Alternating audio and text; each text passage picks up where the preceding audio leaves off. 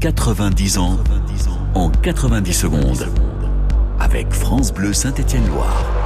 Voilà maintenant deux saisons que la Saint-Etienne lutte pour se maintenir en deuxième division. 17e dans le championnat qui compte alors 22 engagés, les Verts ne parviennent pas à travailler sereinement dans le temps. Les présidents se succèdent, les directeurs sportifs et les entraîneurs aussi. Le club est désormais présidé par Alain Bompard, un Mégevant qui clame son amour pour le club mais qui est peu connu à Saint-Etienne et qui va faire appel à Robert Nouzaret pour reprendre l'équipe en main. Cette année-là, le quotidien plutôt terne des amateurs de foot de la région est agrémenté par l'accueil de la Coupe du Monde. Le stade Geoffroy Guichard a été retenu pour accueillir des rencontres de cette 16e édition, la seconde organisée en France après celle de 1938. Il s'agit du premier mondial à réunir 32 équipes en phase finale. Cinq matchs au premier tour sont programmés dans le chaudron ainsi qu'un huitième de finale. En travaux depuis deux ans, l'enceinte est passée à 36 000 places, toutes assises, grâce notamment à la création de deux balcons de 3 000 places chacun dans les tribunes Pierre Foran et Henri Point.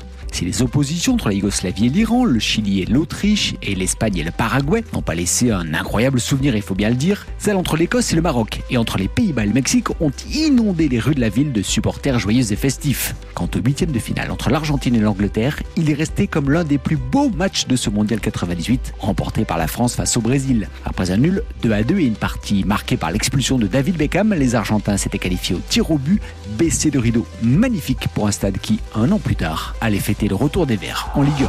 90 ans en 90 secondes. À retrouver sur FranceBleu.fr.